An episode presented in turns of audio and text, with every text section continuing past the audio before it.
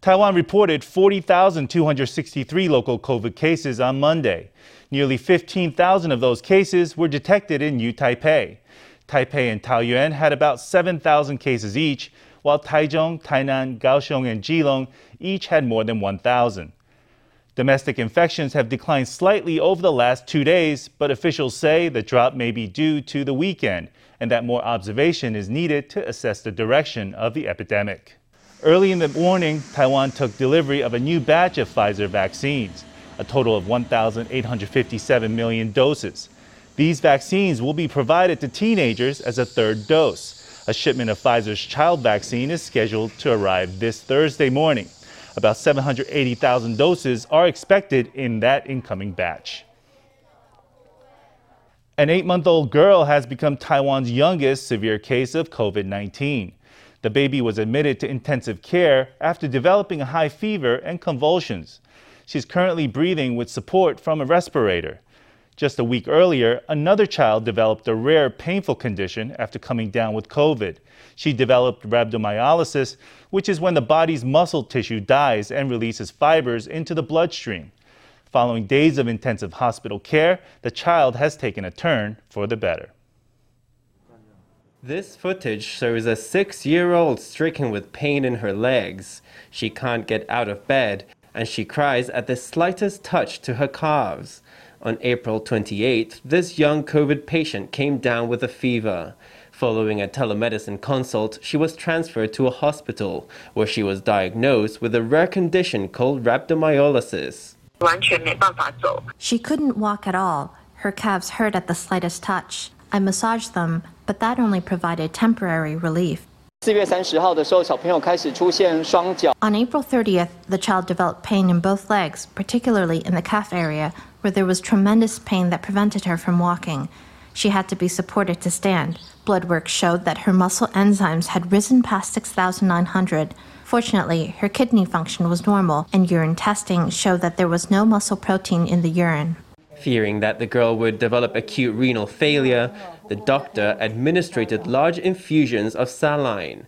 After 2 to 3 days of treatment, the girl recovered her strength and regained her ability to walk. On Monday, the CECC announced another COVID case involving a child. An 8-year-old girl came down with a high fever of 39 degrees. When her breast milk intake went down and her activity level dropped, she was admitted into intensive care. She is the youngest severe COVID case in the country. She's a little over 8 months old and has no pre-existing chronic conditions. She experienced persistent convulsions and low blood pressure. She is currently in an intensive care unit to stabilize her vitals. She has been intubated and is on a respirator to keep her lungs and her heart going. Amid a rise in COVID cases among youth, Taipei City launched a dedicated COVID clinic for children on Monday. On opening day, the clinic was packed with parents and their young children. Some arrived late without an appointment and had to leave without a consult. If you're able to make an appointment, do so. This morning, there were many people who came without an appointment. Of course, I know that everyone is anxious, but go online to make an appointment first and wait patiently. We'll expand capacity to meet the demand as soon as we can. The children's clinic can treat 120 people a day, and the city says more capacity will be added in the future. New Taipei, Taichung, and Kaohsiung are offering similar services for children in hopes of diverting patient flow to reduce pressure on emergency clinics. The government is considering allowing digital certificates to be used for COVID insurance claims. Currently, policyholders who want to file a claim must obtain a proof of diagnosis from a medical professional. The Financial Supervisory Commission says that switching to digital certificates instead will reduce crowding at hospitals. But the proposal has raised objections from insurance companies who say that it could open up doors to fraud. Industry representatives, policyholders, and the competent authority will communicate very closely to determine the best and most reasonable way to deal with this while honoring the spirit of the contracts. Sometimes you have to pay a registration fee plus a fee for the certificate, which can cost 200 or 300 NT.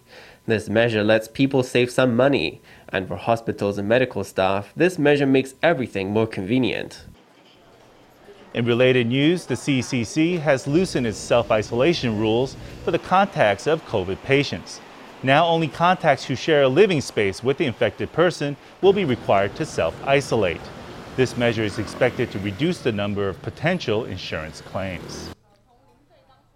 Well, COVID rapid tests are once again available at major convenience stores, supermarkets, and drugstores in Taiwan. Many of these retail outlets have been out of stock for weeks. To meet the need for at-home testing, the Ministry of Economic Affairs coordinated the restocking of 8 national retail chains. Sales started on Monday at a discounted rate, with buyers limited to 1 test per person. Customers take a numbered ticket and line up to purchase rapid tests. On Monday, 8 retailers, including convenience stores, supermarkets, and drugstores, restarted their sales of rapid tests. At most locations, the lines were much shorter compared to those at pharmacies. Customers said it was much more convenient to buy tests here. I decided to buy it here because it's on the way to work. I saw there weren't a lot of people, so I rushed in to join the queue. There are always long queues at pharmacies, and now my company requires me to get tested before going to work, so I had to come here and buy one. Some buyers took out their NHI cards to show cashiers, but no ID is needed to buy tests at convenience stores, supermarkets, and drugstores. To meet a surging demand for rapid tests, the Economics Ministry coordinated the restocking of kits at 8 major retailers so that tests could become more widely available.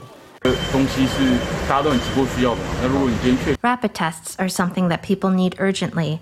If you get diagnosed, you need rapid tests even more. Although they're a bit expensive, you need them for public safety. The tests are a little more expensive compared to the rations at pharmacies, but I personally find the price acceptable. Although if you need one for everyone in the family, the cost considerations might be different. The test kits cost more than they do at pharmacies, but those who need them are not hesitating to buy. Officials say that consumers can now choose a sales outlet based on their own needs. Well, it's late spring, and though the cherry blossom is over, there's always something special to see in Taiwan's natural world. Down at Wuling Farm, it's time for the cherry fruit to ripen. It's an important food source for lots of indigenous species. Meanwhile, a very special tree is growing fruit with wings. Don't believe us? Take a look for yourself.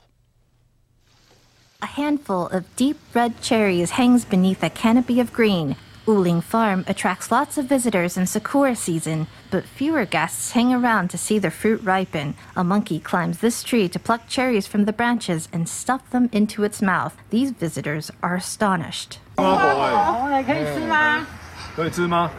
are more than 21,000 cherry trees on the farm. After the blossoms fall in February and March, the fruits ripen in April and May. They're sharper and tarter than the cherries we normally find in stores, but full of vitamins and minerals, forming an important food source for Taiwanese fauna, such as the Formosan rock macaque and Birdmore's ground squirrel.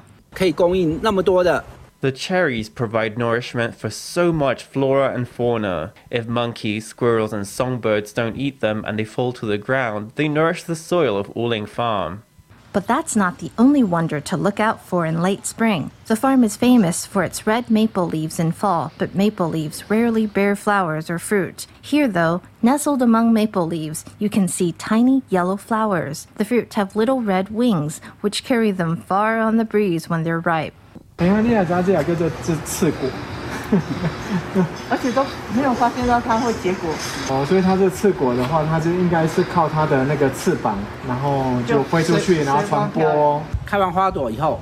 flower is finished, they bear these fruit with wings, which we call invisible wings. When the branches flutter in the breeze, the wings of the fruit get picked up and taken off into the wind.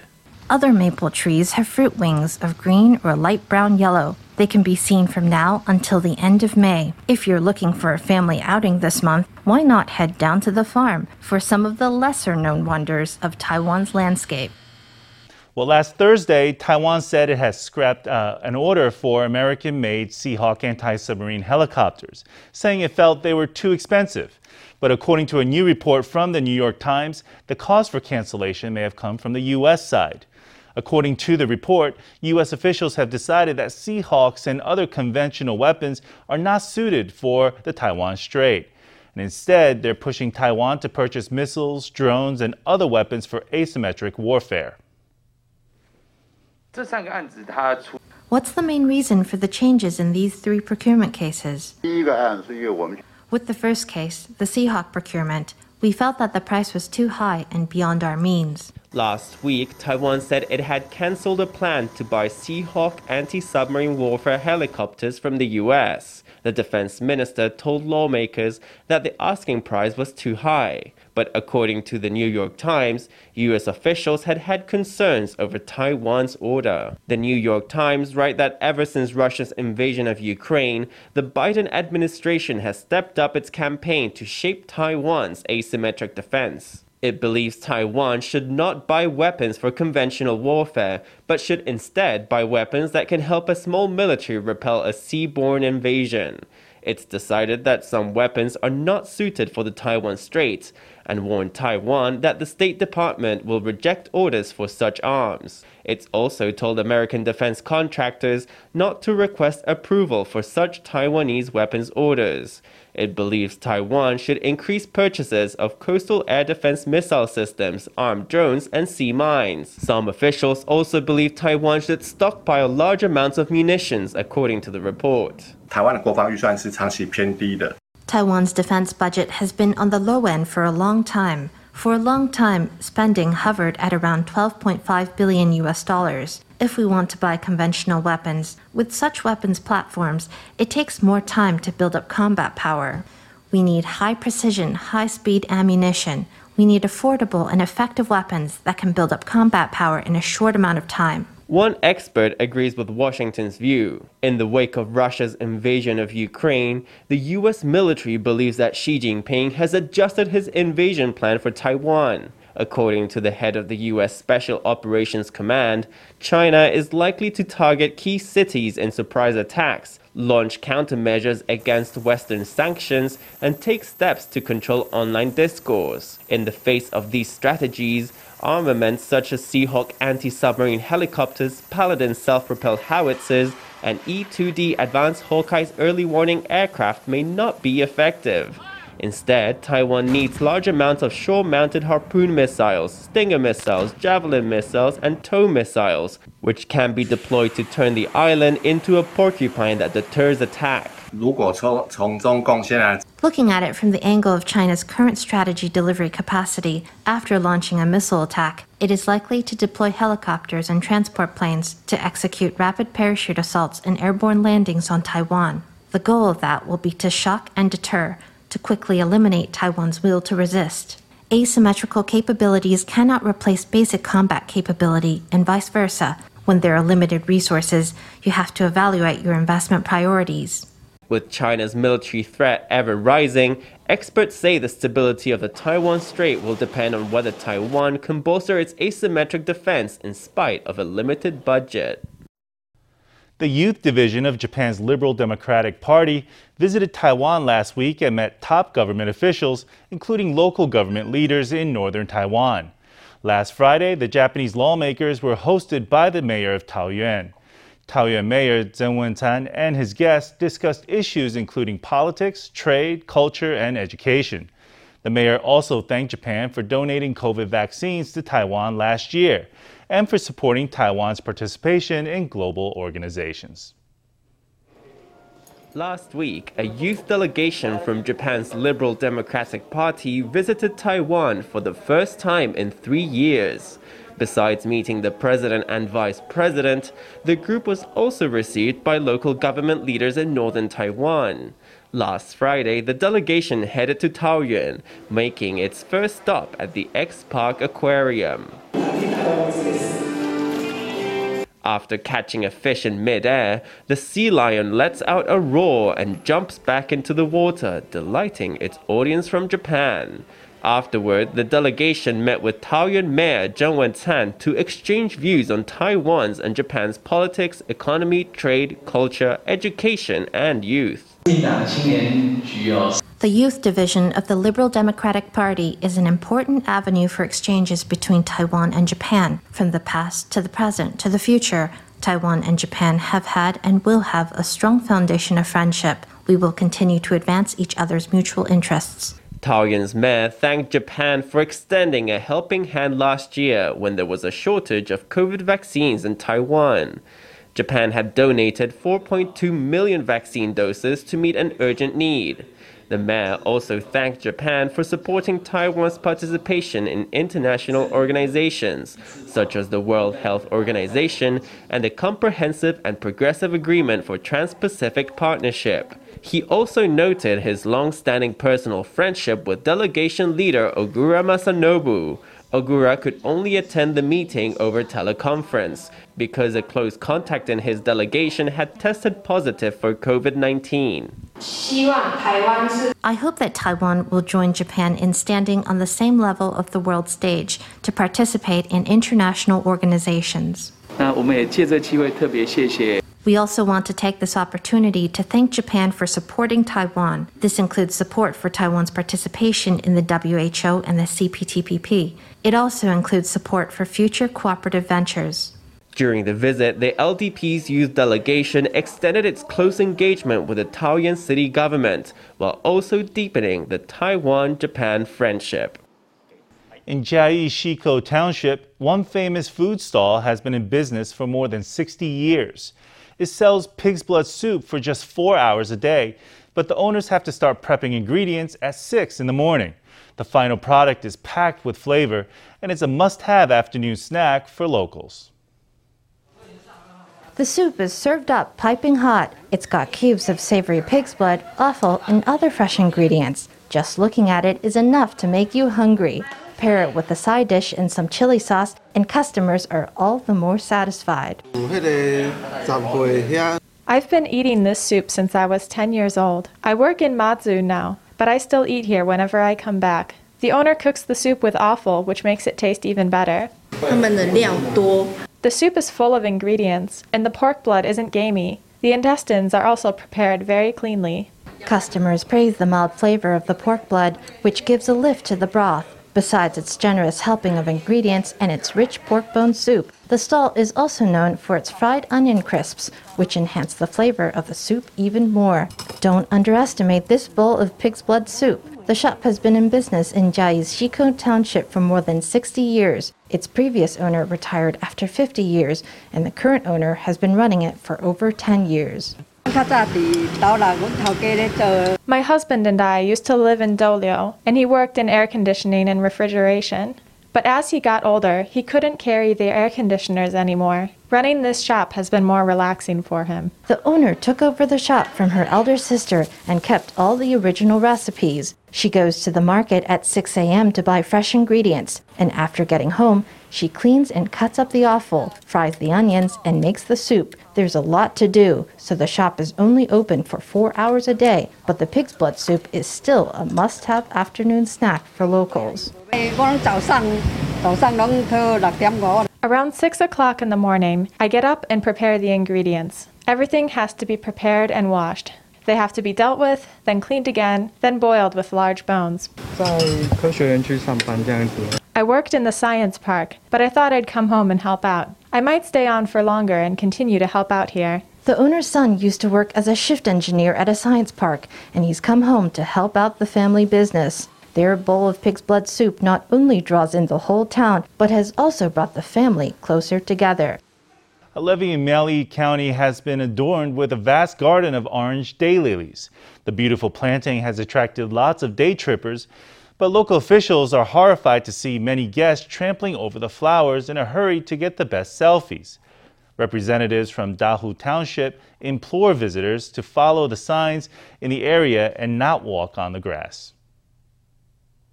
From high among the clouds, we see an embankment covered in orange daylilies fluttering in the breeze. Signs stuck to traffic cones warn the public that pesticides are being sprayed and instruct visitors not to step on the grass. But many people ignore the warnings, remove the railings, and head on to big flowers and take photographs. The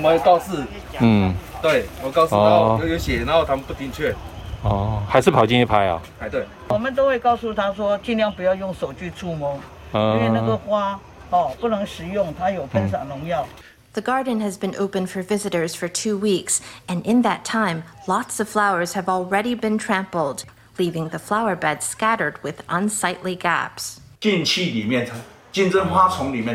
People go into the flower bed and take photos, destroying the garden. The flowers are vulnerable, tender buds. When you walk over them, you'll break them or create problems like this.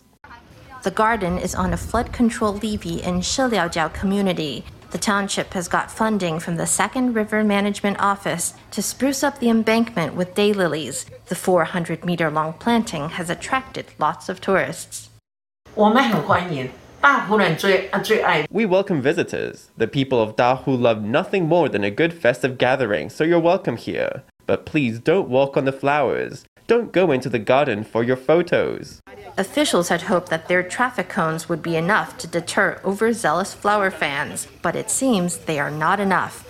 Officials implore visitors to think of how much work goes into the creation of a garden like this and how its protection is up to each one of us. A magnitude 6.1 earthquake struck off the east coast of Taiwan Monday afternoon.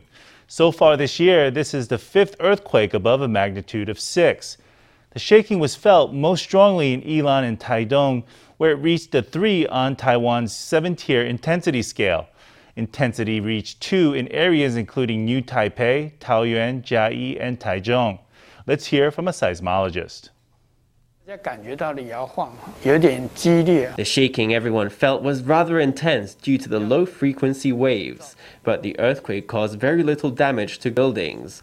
Overall, the earthquakes have been more frequent this year. The Central Weather Bureau says aftershocks of up to magnitude 5 may strike over the next 5 days.